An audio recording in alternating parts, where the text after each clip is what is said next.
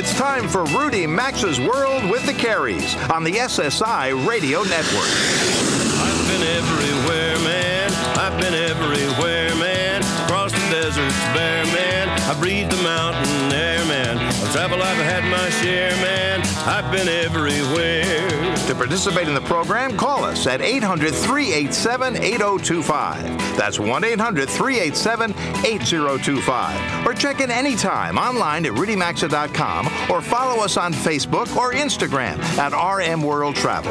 And now, welcome to America's number one travel radio show, Rudy Maxa's World with the Careys. Well, instead of that Johnny remix, maybe we should start off today's show with Let It Snow, Let It Snow, Let It Snow. It is coming up on seven minutes past the hour, and you are tuned into America's number one travel radio show. You can hear in the background, actually, Mary and I are on remote today. We're at the Whitney Museum of American Art in snowy New York City. Mary, do you find it as crazy as I do that the news and the weather channels, they make it seem like the world is ending just because we're having snow in January? I do. I think the media has a tendency to get us all into a little bit of a tizzy, but there is a bounce. There are about, the numbers were over 70,000 people are without power, and mostly in the Carolinas. Many flights have been canceled. And there are a lot so, of flights canceled, that's true. Yeah, yeah. It certainly that, has impacted people, but you do have to kind of just rein it in a little bit and well, I know, I go know with that, the flow because it is January. You do. Uh, I know that later in hour two of the show, Kevin McCollum, top Broadway producer, he'll be here with us. So I'm going to borrow a line from a famous Broadway show. Uh oh. Yeah, well, I'm sorry. I'm going to do this. here we go. I'm going to say it'll all work itself out as the sun will come out oh, tomorrow. Oh, boy. well, but seriously, if you're in Washington, D.C. or Philadelphia or some of the surrounding areas down in Virginia and the Carolinas, or trying to get you know to those areas, you're clearly dealing with some challenges. We understand that with the closed airports, the train delays, and so much more. So hopefully you're safe inside and ready to enjoy today's show. As I mentioned, we are here at the Whitney Museum in the meatpacking and Chelsea area of New York City.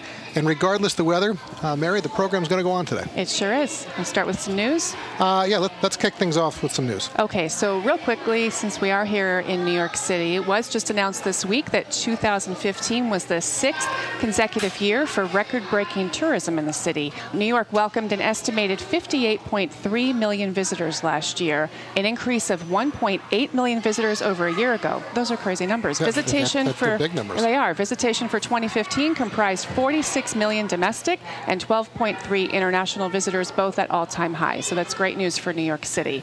Uh, in other news around the world, the Zika virus spread by mosquitoes, which many of you may have been reading about and keeping up with in the news, the CDC issued a travel warning and added eight additional countries, including Mexico and Puerto Rico, two popular destinations for U.S. mainland travelers, warning women who are pregnant to either avoid these countries or if you have to travel to them, wear proper clothing. Well, you know, I know that I know there's a concern the mosquito with the Olympics coming up this summer. Yeah. people going to Brazil that they may yeah. bring it back, and that this may be an issue in the southeastern. There's some states. sort of connection to the virus and uh, birth defects. That's what they're what's coming out of Brazil. And they're you know it's all under investigation, but in the meantime they are being cautious. If you want more details, you're planning on traveling to those countries, and you want a list of the countries, go to cdc.org. All right. So what other news do? Uh, in the cruise world, Norwegian Cruise Line, Regent Seven Seas Cruises, and Oceania cruise ships announced this week they will not be cruising to Turkey in 2016. Why? Uh, in light of the recent security issues and recent attack. Oh, I understand. Okay, yeah, so tough decision. yeah. I guess the president was quoted as saying that it was uh, it was painful to take these itineraries out of their schedule for 2016, but he feels it's the right thing to do due to security. Well, for And, security yeah. purposes, I understand that. Yeah. All right, I'm going to give you a couple I have that here. First, what was last week we talked about? If you're an Amazon Prime member, you mentioned Amazon Now. yeah, Amazon now. All right, so that they're going to be offering meal delivery, The one-hour delivery and two-hour, Correct, a number of cities. Well, I saw, uh, actually, I think it was on Thursday this week that Uber, they announced that they are preparing a full scale meal delivery service across 10 cities in the U.S. They're going to be in places Uber? like uh, Uber. Is yeah. offering- Yeah, Los Angeles, Chicago, New York, Austin.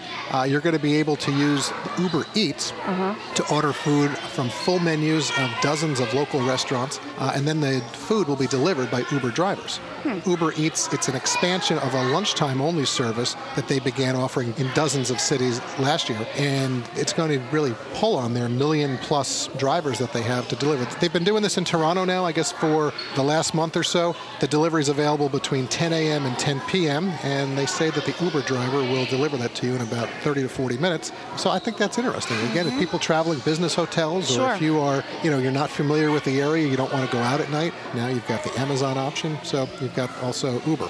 Uh, and then I also saw this week that General Motors on Wednesday that they announced they've launched a new hourly car sharing service that's going to compete with Zipcar and Car2Go and similar type companies that target students, city dwellers, and travelers who don't own vehicles but they want to rent one. The service is called Maven. They began on Wednesday in Ann Arbor, Michigan. They'll be expanding to an unspecified number of markets coming up. This is what I like, Mary. Mm-hmm. Every Maven vehicle will have GM's OnStar communication. You know, I'm a big OnStar fan. I know you're an OnStar fan, yeah. A 4G LTE Wi-Fi hotspot for internet access. Uh, of course. Apple CarPlay and Android Auto uh, will be in all the vehicles. You don't even have to get out of your car. No, you don't. You don't. So, anything else you have? Yeah. What do you think of airlines auctioning seats? You know, this uh, is I'm not this is growing. Just, just, just tell me what it is. This is growing, I'll, growing. I'll pay this is, and get on. I, I there, so apparently, there's more than 30 airlines currently auctioning seats, and it's been announced that in 2016, more and more airlines. Delta does it. KLM is a big airline for offering auctions just more for to seats. Do. Did you know that you can you even have you have a chance to uh, have an empty seat beside you if you want to bid on, on a seat that has an empty seat okay. next All to you? Yeah, we just talked about this last week about how to get perks and loyalty rewards, And and, now you can gamble and you can bid and auction for Well, the seat that you want. You can stay in your hotel room, have Yeah. your Uber driver deliver Really? to you, and fly I don't want to work for my empty seat. I just really want a better price. Anything else? Or do you? I have one I'm more good. here. No, All right. So this is in Italy. This is kind of a fun. Well, it's not necessarily fun. It really depends on your perspective and what you think of this.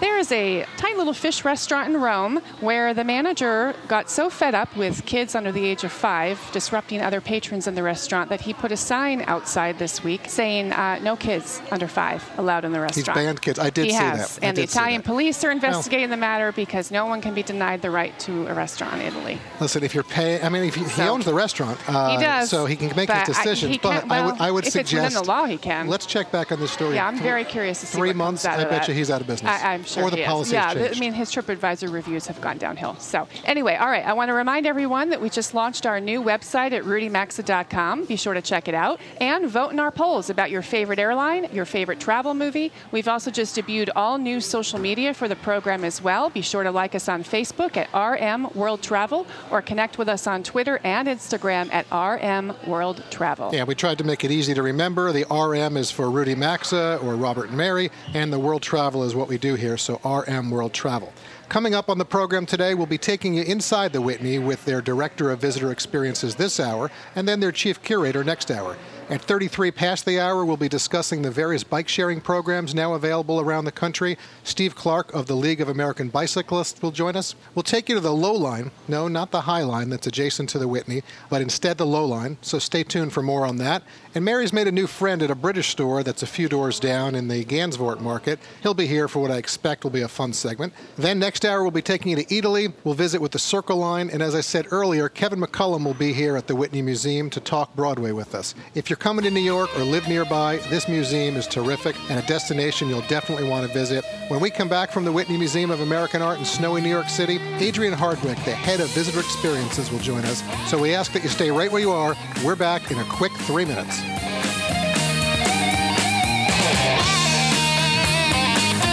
To join Rudy, Robert, and Mary, call 800 387 8025 or follow them on Facebook or Instagram at RM World Travel. We're coming right back. If you travel regularly or know someone who does, then we have the perfect item for you LollyZip. LollyZip's a TSA compliant bag containing wide mouth silicone squeeze bottles, multiple half ounce jars, a nifty spray bottle, and more that you easily fill and use over and over again. No more hassles at airports, and LollyZip's also great for the spa, gym, camping, even a cruise. They offer many other cool travel products, so visit lollyzip.com today and save 20% site wide when you enter Rudy at checkout. That's lollyzip.com or rudymaxa.com under sponsors. Savvy travelers know that there are river cruises, and then there are river cruises aboard the award winning Emerald Waterways. You've heard Rudy, Mary, and me talking about Emerald for some time now. They offer excellent value and amenities not found with the competition. Their ships have onboard pools and cinemas, an innovative open air system in all cabins on the Vista and Horizon decks, All gratuities, shore excursions, Wi Fi, beer and wine, port charges, they're all included. Order your free brochure today at emeraldwaterways.com or rudymaxa.com under sponsors. Thousands of people seeking home security get ripped off every day. You get stuck writing huge checks and signing long term contracts with no way out. It can cost you thousands, but there's a better way to protect your home. SimpliSafeRudy.com Home Security. SimpliSafeRudy.com has no contracts, and you'll get award winning 24 7 protection for just $14.99 per month. Go to SimpliSafeRudy.com today for an exclusive 10% offer and get a free keychain remote worth $25. You can also visit the all new RudyMaxa.com and look under sponsors. Have you tried a My Pillow yet?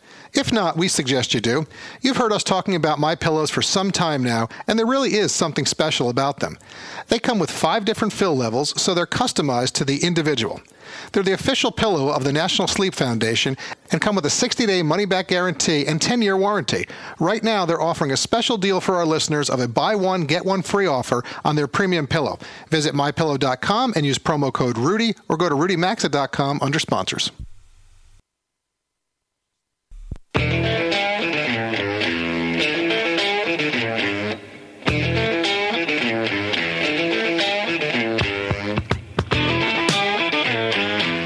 Rudy, Robert, and Mary, call anytime at 800 387 8025. Follow the program on Facebook or Instagram at RM World Travel. Now, back to America's number one travel radio show. Welcome back. It is 18 past the hour. Thanks for being here today as we broadcast from the Whitney Museum of Art in New York City. This portion of the show is sponsored by MyPillow.com. Guaranteed to be the most comfortable pillow you'll ever own, get a MyPillow. The official pillow of the National Sleep Foundation. Choose from five different fill levels to best meet your individual sleep needs. Whether it's a pillow for your bed at home or their excellent travel pillows, all of which can be washed and dried, they're guaranteed to give you the best sleep of your life or your money back. And right now, take advantage of a special buy one, get one free offer when you enter the promo code RUDY at checkout. That's R U D Y. We're all loving these My Pillows on the show, and you will too. Just visit mypillow.com or the all new RudyMaxa.com, look under sponsors, and enter Rudy at checkout.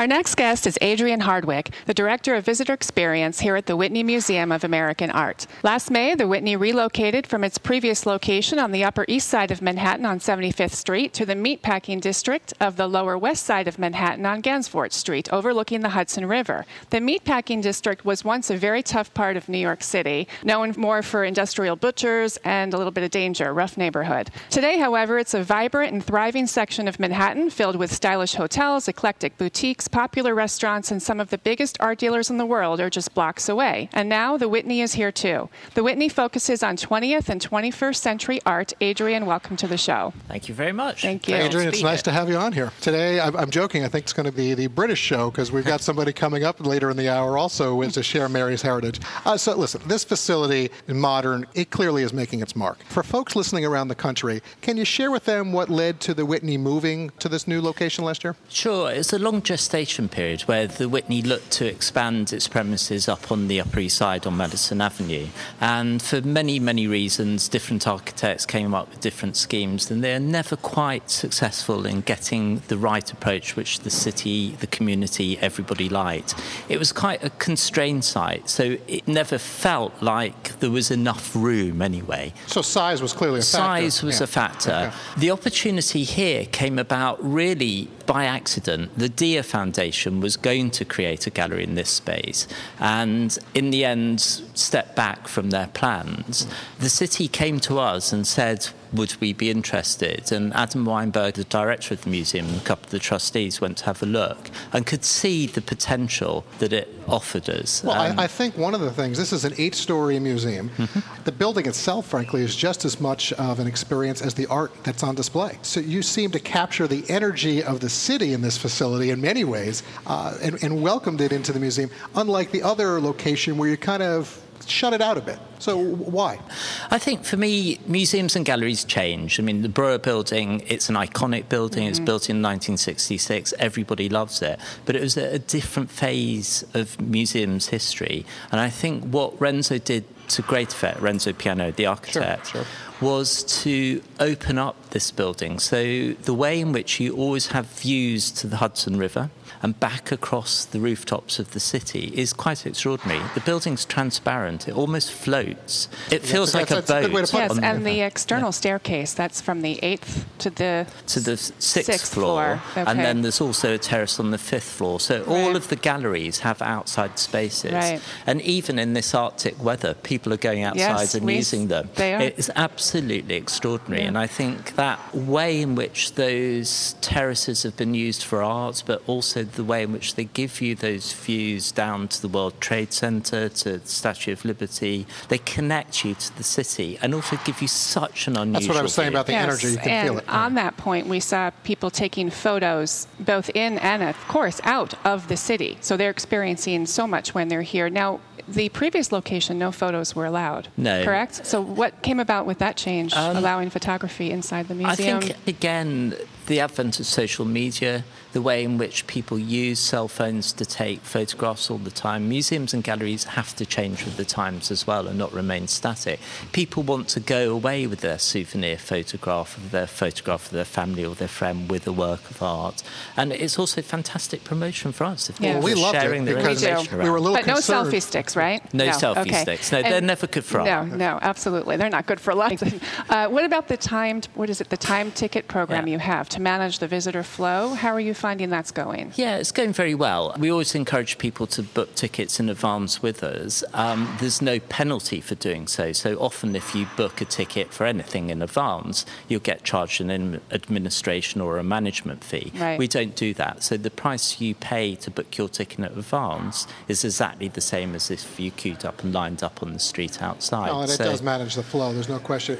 So if you're just joining us, we're broadcasting today from the Whitney Museum in New York City, and we're speaking with the Director of Visitor Experience, Adrian Hardwick. So, Adrian, now we're going to get a little personal with you, okay? Uh, you were recruited from London's Tate Modern. I believe you were there, what, a little over 20 years? Yeah, 22 years. Okay, 22 years. I'm sorry. How have your experiences there at Tate influenced or shaped what you're now offering here to visitors at the Whitney in New York? I mean, I suppose one of the things I, I was very proud of what I'd achieved over 22 years at Tate, and I'd worked through sort of eight or nine roles in the museum. And it, when I left, I was director of visitor experience and estates for Tate Modern and Tate Britain, those two galleries welcoming in six million visitors a year. What I didn't want to do when I arrived here was just take what I'd done at Tate and try and you know copy that and put that onto the Whitney. So I spent the first six months, eight months of my job really just talking to people, getting understanding of the pace of the museum, the pace of life here in New York, which is very different to the pace of life in London, and We trying to- hadn't noticed that at all. try, trying to sort of think differently about um, how we could welcome people into the museum. I suppose the thing that I really wanted to do was take a noticeable step forward for the welcome that we offered to people on arrival, and also, you know, on the gallery floors themselves, we have a team of volunteers called our Whitney Ambassadors who are there situated outside the elevators on the four gallery floors, just there to help. And that's been a tremendous success. People volunteer two and a half hours a week. There are over 95 volunteers. We've been open eight months. Do they go And- through a training program? Yeah, Uh, it's very light touch training program, but only two people have given up volunteering for us. That's extraordinary. Wow. I mean, to retain that number of In people Since the opening? Yeah. Fantastic. All right, that explains it. Yeah. Yeah. How do you take a pulse? I mean, you obviously sound very involved. You talk to visitors. You, how do you take the pulse of what you're doing as director of visitor experience to ensure you're making those goals? And I think the most useful thing I can do is to remain available and listening to my team. So, you know, I spend most of my day talking to staff and trying to kind of get inside their heads and see if they've got creative ideas about how we can improve things each and every day. Um, the visitor services team have a meeting every night where they just talk about what's gone well, what's gone not so well, and do things differently the next day. So it's always involving, engaging your staff, being available, and valuing them above everything. Well, when you say the word engaging, we're sitting today uh, in the meatpacking district in the Chelsea area of New York City. So, how engaged are you with the community uh, at this point? I mean, are you? Do you have any shared programs going on with anybody, or how? Yeah, so it was very important for us to not to arrive like an alien spaceship, just, just landed, in, right, yeah, right. landed in the meatpacking district. So before I arrived, the team had done an enormous amount of work with the local community, both with businesses, with local residences. And this really is a thriving boards. part of the city right now. Absolutely. So it's both an area where people live and work. There are a large number of restaurants, there's some great boutiques, there's all sorts of things. And I think it's a sort of place where people want to be. It's proximity to the High Line is the other side of things. Absolutely. Sure. And it brings people down here all times of year. We were wondering what would happen, you know, the weekends. Would it remain as busy during these winter months when it and is it, cold down here? It's certainly proving to be. Yeah, yeah, absolutely. The same number of people came last weekend as did, you know, in June. It continues to be incredibly successful. So we're sitting here on the third floor in the Laurie M. Tisch Education Center, which is a wonderful feature of this museum. Can you tell us a little bit about that? Sure. We run family programs here at the weekends. Mm-hmm. We also bring in school groups and hundreds and hundreds of school groups. We saw children. that earlier, yeah, we, we and we heard, heard it. Yes, earlier, you may correct, hear the kids yeah, yeah. coming in and out. It's great. And you may well hear them again yes. in the next few minutes when those elevators open. Um, so we do active programs in the classroom behind us, and mm-hmm. there's a lot of doing, making, involving people with art. So it's not just sort of teaching on the floors, you know, in a sort of classroom environment in front of the art. It's making and doing as well. I think you know education practice has really transformed itself over the last few years into making and doing and getting people to understand the creative process of Adrian, we're, we're almost out of time, uh, but if folks are coming to New York or they want to learn more about the Whitney, where should they go? The websites are great. Just start. whitney.org? Whitney.org. Okay, so whitney.org. Go check it out. There it is. There's so much stuff that's going on. Adrian, very nice to meet you. Thank you very much. Thank you. Thank you. All right, when we come back, we're going to take a look at the various bike sharing programs now available around the country, including right here in New York with Citi Bikes. Steve Clark with the League of American Bicyclists join Mary and me starting in three minutes.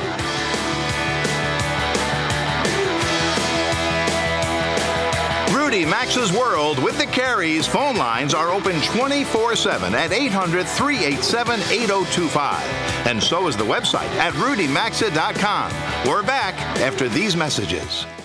For over 75 years, Geico's been about consistency, as in, we've consistently helped people save money on their car insurance. And to prove it, we'll air one of our first radio commercials from over 75 years ago. At Geico, we're all about consistency, as in, we consistently help people save money on their car insurance. To prove it, you can call Geico. Call us today, call us tomorrow, call us 75 years from now.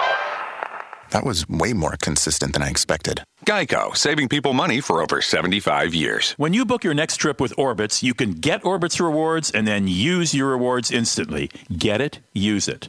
Now, to remember this, we wrote you a dramatic poem. Get it, use it. Get it, use it. Get it, use it. Get it, use it, get it, use it, get it, use it. Book your trip with Orbitz, get Orbitz rewards, and use them instantly. Only on Orbitz. Orbitz rewards, instant vacation gratification. Learn more today by visiting orbitz.com slash rewards.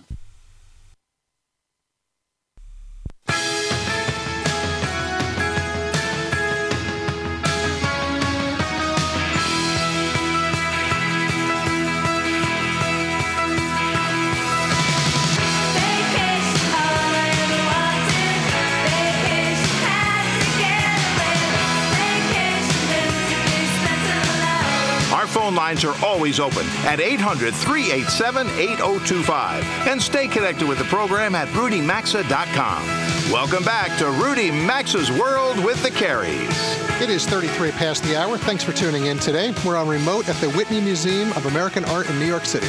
This portion of the program is sponsored by lollyzip.com. If you're a regular traveler like us, eliminate annoying airport security with the LollyZip Travel Kit. It's TSA compliant and allows you to take the convenience of your home on all your travels. No more hassles at airports, and it even works in the spa, gym, camping, or a cruise. They also offer many other cool travel products to make your ventures from home easier and fun. So visit lollyzip.com today and be sure to enter promo code RUDY, R U D Y, at checkout to save 20% site wide. You can also visit the all new Rudy rudymaxa.com under sponsors. Actually, and when you do go there, it's just very simple. You go to rudymaxa.com, click on sponsors, and some of the folks are even on the homepage. So loving the lolly zips, though. Loving the lolly zips. Absolutely. So bike sharing programs have really been establishing themselves here in the U.S. in recent years. Last year, New York City hit a record with its Citi Bikes program, and there are dozens of cities across the U.S. now offering bike sharing. So we invited Steve Clark, the community program specialist with the League of American Bicyclists, to join us today.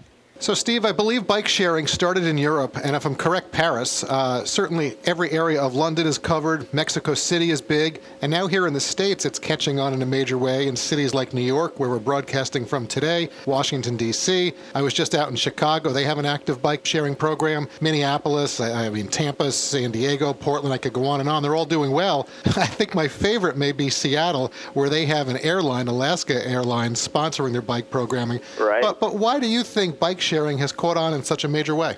Well, Robert, you're exactly right. You know, I travel around the country, and it seems to me there are two types of cities right now those that have bike sharing and those that want it, and they're working very hard to try to get it because it just is something that has captured the, the attention of the public. It's kind of like this. First of all, it has to be viewed as a it's another public transportation option, but it turns out it's it's the most fun, it's the most cost effective.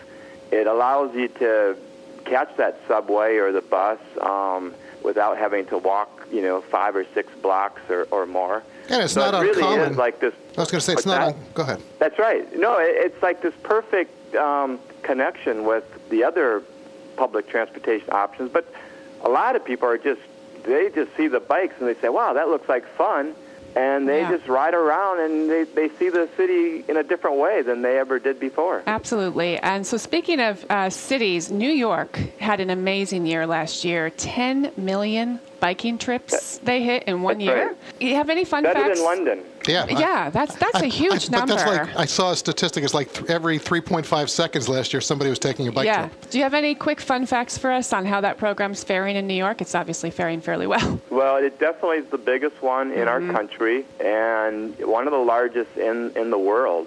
And it, you know, a lot of people were skeptical when it first when they first announced it, thinking, you know, this is not going to work in New York, and we don't, you know, all kinds of reasons. But the fact is, the infrastructure in New York for bicycling has become much better, It has. and they, you know, people are attracted to, to these bikes.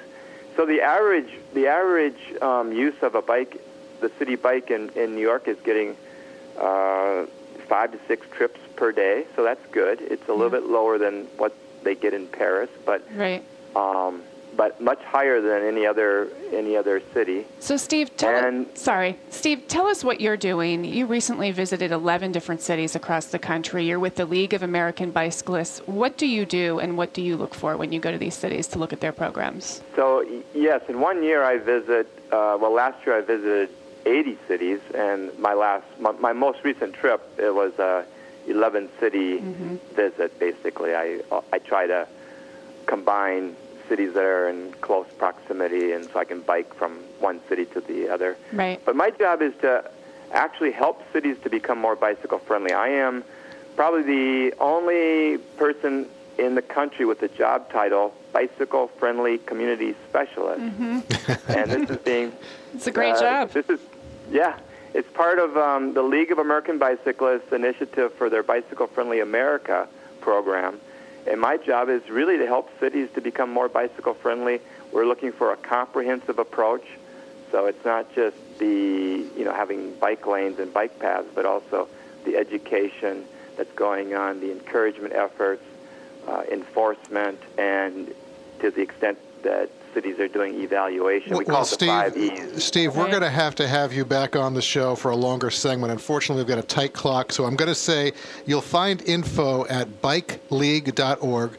And Steve Clark, thank you very much.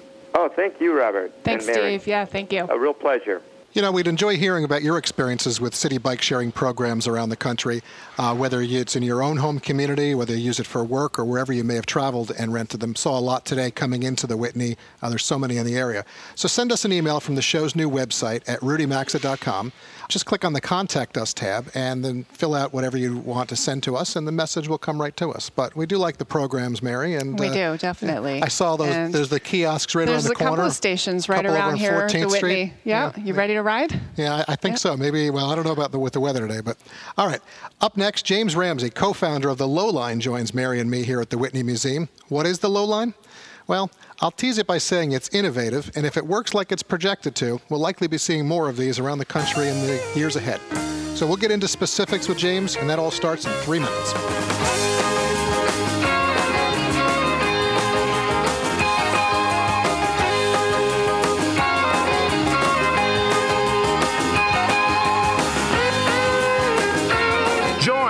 Rudy Maxa's World with the Careys by calling 800 387 8025. Access the show anytime at rudymaxa.com. We'll be right back. Have you tried a My Pillow yet? If not, we suggest you do. You've heard us talking about My Pillows for some time now, and there really is something special about them. They come with five different fill levels, so they're customized to the individual. They're the official pillow of the National Sleep Foundation and come with a 60 day money back guarantee and 10 year warranty. Right now, they're offering a special deal for our listeners of a buy one, get one free offer on their premium pillow. Visit mypillow.com and use promo code Rudy or go to rudymaxa.com under sponsors. What would an extra $250 a month mean to you? For some, it's a little financial breathing room. For others, it's a car payment, a home repair, or help with college tuition. Hi, I'm Jay Farner, president of Quicken Loans, and I've got some great news if you're looking to save money on your mortgage. All it takes is a simple phone call to Quicken Loans at 800 Quicken to see if you qualify for the government's Home Affordable Refinance Program or HARP. Folks who refinance with HARP can save an average of $250 a month. That's $3,000 a year. Our home loan experts fully understand the HARP guidelines and they'll walk you through our streamlined process. And for six years in a row now, JD Power has ranked Quicken Loans highest in the nation in customer satisfaction. And for the second year in a row, they've also ranked us highest in mortgage servicing. Call 800 Quicken or visit QuickenLoans.com. Visit jdpower.com for more information. Call for cost information and conditions. Equal housing lender licensed in all 50 states. NMLSConsumerAccess.org number 3030. This Valentine's Day, give the gift that costs less than roses and lasts forever. Name a star after someone you love. I'm Rocky Moselle with International Star Registry. Call 800 282 3333 or visit starregistry.com and tell that special someone how much you care. For $54, we will send a beautiful personalized gift, and the new star name will be recorded in book form in the U.S. Copyright Office. Make it a Valentine's Day you will treasure forever. Call 800 282 3333 or visit starregistry.com and give the gift of a star. And now, a touching moment while staying in touch with Geico. It was a warm summer day. I was just sitting on a porch watching a babbling brook roll by. Then, out of the blue, I got an update from my Geico app saying my claim had been processed. I felt so connected to nature, to Geico. I stayed there the whole afternoon until that guy told me to stop trespassing on his porch. Sheesh, what was his problem? Claim status updates just a few taps away on the Geico app. If you've got aches, pains, and soreness, it could be chronic inflammation. Listen to what Georgia has to say about Relief Factor. Over the years, I've had several injuries. I have had lots of pain, and it's been hard for me to exercise. Now I'm much more active, so I'm losing weight, and I feel better. I would recommend it to anyone. For more information about Relief Factor and the two-week quick start for just $19.95, go to relieffactor.com. That's relieffactor.com.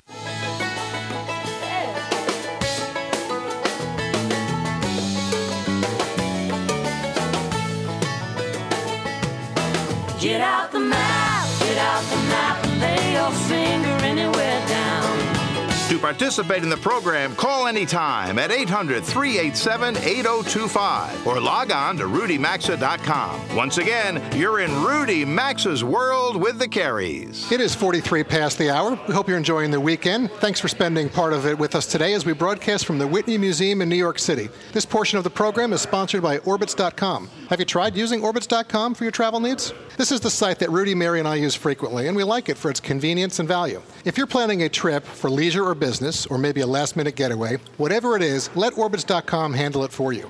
From hotels and resorts to airline tickets, car rentals, vacation packages, and more, Orbitz.com is your one stop shop for online travel needs. And when you book using Orbitz.com, you'll earn instant rewards to use instantly. It's always nice. Check out Orbitz.com today for your travel needs or the all new RudyMaxa.com under sponsors and let them know you're a listener of the show. James Ramsey is co founder of the Lowline. The Lowline's a project that attempts to use innovative solar technology to illuminate an underground historic trolley terminal on Manhattan's Lower East Side and create an exciting urban environment, not above ground, but below. How often, when visiting a city, do you seek out the park for a respite? Imagine going underground for your garden escape. James, our time is short, so let's get right into it. Okay. One of the more popular things to do here is walk above the ground on the High Line, right outside the Whitney here. What you're creating is a completely different concept. It's an underground park. Tell us a little bit more about that. Right. So um, basically, having developed this advanced solar technology, we can actually use it to relocate natural sunlight down into a completely forgotten underground space and use that natural sunlight to grow plants and create, you know, something that we really feel uh, would be of great benefit to both the community and the city. And so, if you imagine a day like today, Right. you know, it would probably actually maybe be nicer to be down there To be than down to be walking around the the, High. Line. Yeah. Now, did you invent this technology? I thought of this technology. It's been experimented with quite a bit actually before, I, starting back in the 70s in Japan. Okay. All right, currently the Lowline, the underground park, uh, you're testing it in a lab, so to speak, growing plants and monitoring the environment. How's it going so far? And I'm curious, really, how do you go about getting the sunlight in there? Um, well, we're having a great time with it so far. Uh, we opened back in October and took a, an abandoned warehouse nearby the actual site and installed incredibly sophisticated set of optical technologies onto the roof to sort of mine and harvest natural sunlight. And so we have a bunch of mirrors. They track the sun. They concentrate sunlight down 30 times into this super concentrated, almost this is going to sound ridiculous, but like almost a laser of, of, of Okay. super concentrated Sorry, it works with Star Wars every yeah, now and a death ray, Right. basically. No, um, and we use that light and we can basically send it through plumbing, get it over uh, into the building, where we then spread it back out, and we're using that to actually grow real plants. So for us, it's a test facility that allows us to experiment with our technology and allows us to experiment with, well, what plants we're actually capable of keeping alive. Right. Um, but it's also open to the public on weekends. So, uh, you know, in another respect, it's a showcase of what we're doing, and hopefully it's something that we can use to um, generate a little bit of excitement. So, and the lab is going fairly well. I think so. Yeah, good. And that's kind of your precursor to the grander project. Uh, what are you targeting in terms of the expansion of the project date wise? Yeah, um, so we'd like to start building it within the next two years, and we've envisioned that the actual construction process would take a, about two years, which is actually kind of perfect. This is something that's never existed anywhere in the world before, right? And so we kind of have a lot of homework to And, do. and do you see applications that could actually be brought to other cities? As we have people around the country listening, can they look forward to low lines in their communities? Well, you know, we've talked to any number of municipalities about this kind of thing. Nothing really concrete yet, but yeah, I mean, I think just the general idea of getting sort of a little bit scrappier about the way we think about urban space and public space is obviously something that's really taking off right now. But in particular, you know, using technology in this way to really do things that no one would have ever thought was possible. This is hopefully a template for all those sorts yeah, of things absolutely. around the world, really. yeah. And the advantage you have is clearly for the, one of the first, or the first in the world, is you're reclaiming a space that already existed, and you're doing something with it with technology. Yeah, Um, I, I mean, look, New York City is this giant, ancient layer cake of, you know, As like you're a- finding Sure out, aren't you? Yeah, it's Yeah. like a, it's like a giant uh, historical baklava, Yeah, something, yeah. right? and, um, and so, being able to actually peel away these sediments of history and get down into something that's, you know, over hundred years old, and use technology to do that, that's pretty cool. What- What's been your biggest challenge so far with the Lowline? Well, you know, I always kind of say that like you can categorize our challenges into kind of three buckets. The first is just the raw horsepower of technological and engineering finesse, the political um, hurdles that we have to surmount to actually gain access to the space, Sure. and uh, money. Money, Yeah, of well, course. that's, uh, that's everything. Well, and on that note, if folks want to learn a little bit more about the Lowline, what's the website? It's uh, thelowline.org. Don't look up lowline.com. It's a, it's about a, a type of cattle called lowline. Yeah, uh, so the lowline. Okay, so dot org, very important. Interesting, James. Thank you very much. Really Thank you, appreciate guys. that. Thank you. So we really do look forward to seeing how it takes shape. All right, up next, we're going to introduce you to a fun new friend Mary met at the Gansevoort Market next door to the Whitney. We're going to learn some of the British influences that he's bringing here to the Big Apple. Personally, I think it's all Mary because you and he are British, but Yeah. uh, we'll get into that. Roger Clark joins us in three minutes.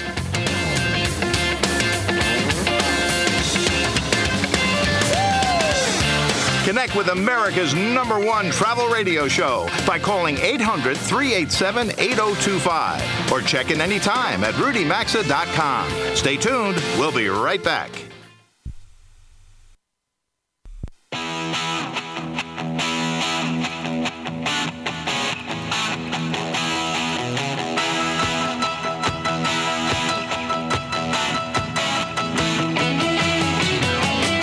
Connect with the program, call 800 387 8025 or visit the show online at rudymaxa.com. Welcome back to America's number one travel radio show. Welcome back. It is 52 past the hour. We hope you're enjoying a nice weekend wherever or however you're tuning in today. Thanks for being here with Mary and me as we broadcast from the new Whitney Museum in the Meatpacking District of New York City. This portion of the program is sponsored by Emerald Waterways. For a limited time, book a European river cruise in a panorama balcony, grand balcony, or owner's one bedroom suite and fly for free.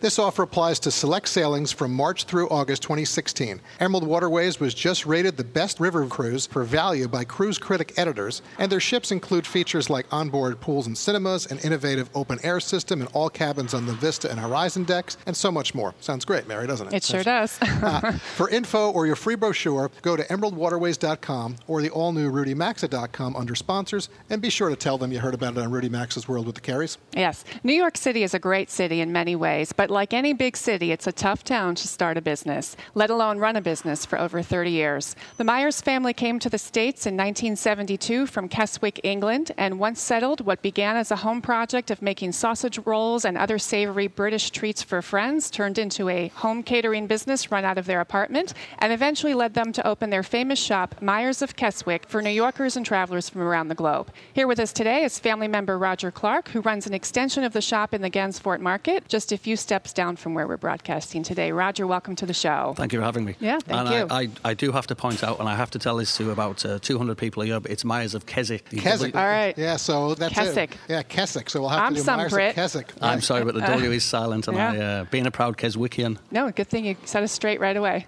So the Myers of Keswick, the W is silent on that. So your, your shop over on Hudson Street, it's like stepping into an authentic English market. And your Gansevoort spot, obviously that's pretty happening. What do you hear from your British customers when they visit? Um, well, I primarily now are based inside the uh, the Gansevoort market, running the English Pantry, which is our little pop-up location from Myers of Keswick.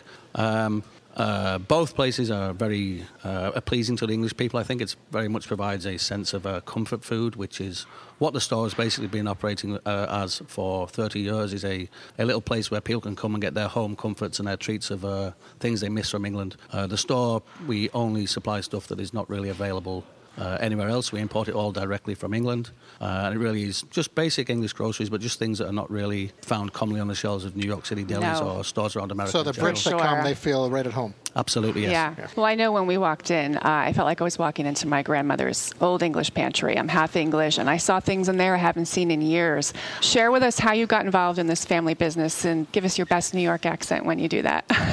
Because you could tell you, you've, Yeah. really, you've adjusted well to New York. Yeah. Well, let me tell you the question I get asked most times in a day, and that is, what's a Cornish pasty? And of course, it's a Cornish pasty. Uh, right. If, if we are that part I do know. I know it's pronounced a pasta. Yeah. Um, so I, I personally came here in the uh, the end of 1997 Mm-hmm. uh, to work for my uncle's store, which at Christmas is a very very busy location. Uh, it's not uncommon to see a line around a block, as I guess at Christmas time people crave the comforts of home more than uh, any other time of the year. So I came to work for him at a very busy period where myself and another couple of my friends would come over. We would actually sleep on the basement of the store because we were only here temporary. We were either busy working the store or out enjoying New York City's nightlife. So when it came to sleeping on the kitchen floor, that was not a problem. Um, and then from then, I just stayed on. The store was progressively getting busier and busier. So uh, it became a full time job for myself, and I've been here ever since. I think that's the yada yada yada, right? So yada yada yada. Here you are. Fast forward. So I'm curious, Roger. How has the new Whitney? It's just a couple doors down. How, has that impacted your business? Well, certainly the new location, which is the English Pantry inside the Gansevoort Market, the business is really, really driven heavily by the Whitney Museum. Uh, an case of point is when the Whitney closes on a Tuesday, uh, there is a significant drop off in people in the Gansevoort Market. So it really shows how important to the market the Whitney Museum is. Are you excited about the new Gansevoort market that's coming? I am very excited. Yes, I think that will appeal to to uh, a wider audience. I think the people that have been walking to the Whitney will still have to walk past the location, so we will get those people. And also a lot more people who work and live in the neighborhood as well. Right. Now, I know you said Christmas is a very busy time of the year for you guys. What do you find visitors, whether it's New Yorkers, tourists, what are they coming in for? Are they coming in for the handmade items, the sausages? Are they buying the candies, the, the pantry items? If we're talking specifically at Christmas, there's a certain few products that we make. Uh, one is a mince pie. You do, Which yeah. is also known as a mincemeat tart, Yeah, perhaps. mhm. Uh, we make about 25,000 of those in the month of December. Uh, we can. This year we implemented some changes and we were able to uh, meet demand a lot better. Mhm. Um, so we had a record-breaking year. So the mince pies are really the big ones. do you at ship anything if folks are listening around the country? We they- ship all around the country. Yes, uh, even the fresh produce. We have systems in place to be able to get to any part of the country. You do. All right, that, that's terrific. As far as the the marketplace itself, are they more locals that are coming, or do you find for what you're offering, they're going to be more tourists that are coming? I think we're lucky because we're an established business in the neighbourhood for 30 years. So people are excited, our existing customers are excited to see what next step we've taken. And the fact that in the pantry within the market, we serve a lot more products rather than sell products. Right. Uh, in the store, we only, we don't, the stuff is to be taken home and consumed at home. All right. Well, Roger Clark, thank you very much for joining us today. I'm sure you and Mary both being English had nothing to do with your being scheduled. Not at Uh, if you want to check out the website, it is just Myers of Keswick. Keswick, Uh, but I'm going to spell it uh, Myers of Keswick. You would want to spell it that way K E S W I C K. Myers of Keswick.com, but you pronounce it Keswick. Roger, thank you very much. My pleasure. Thank you. Thank you. Well, Mary, we've reached the end of hour one. Reminder to everyone, we've just launched the new website, so please do check that out and hit all our social media. We're going to be back at the top of the hour with a full hour coming to you from the Whitney Museum, including a visit to Italy. We'll check in with the Circle Line. We're going to talk to the owner of the Amazing Race New York, and three-time Tony Award-winning Broadway producer Kevin McCollum will be here. So stay right where you are.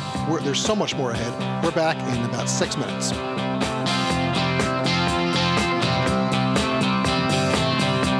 You've been listening to Rudy Maxa's World with the Careys, America's number one travel radio show on the SSI Radio Network.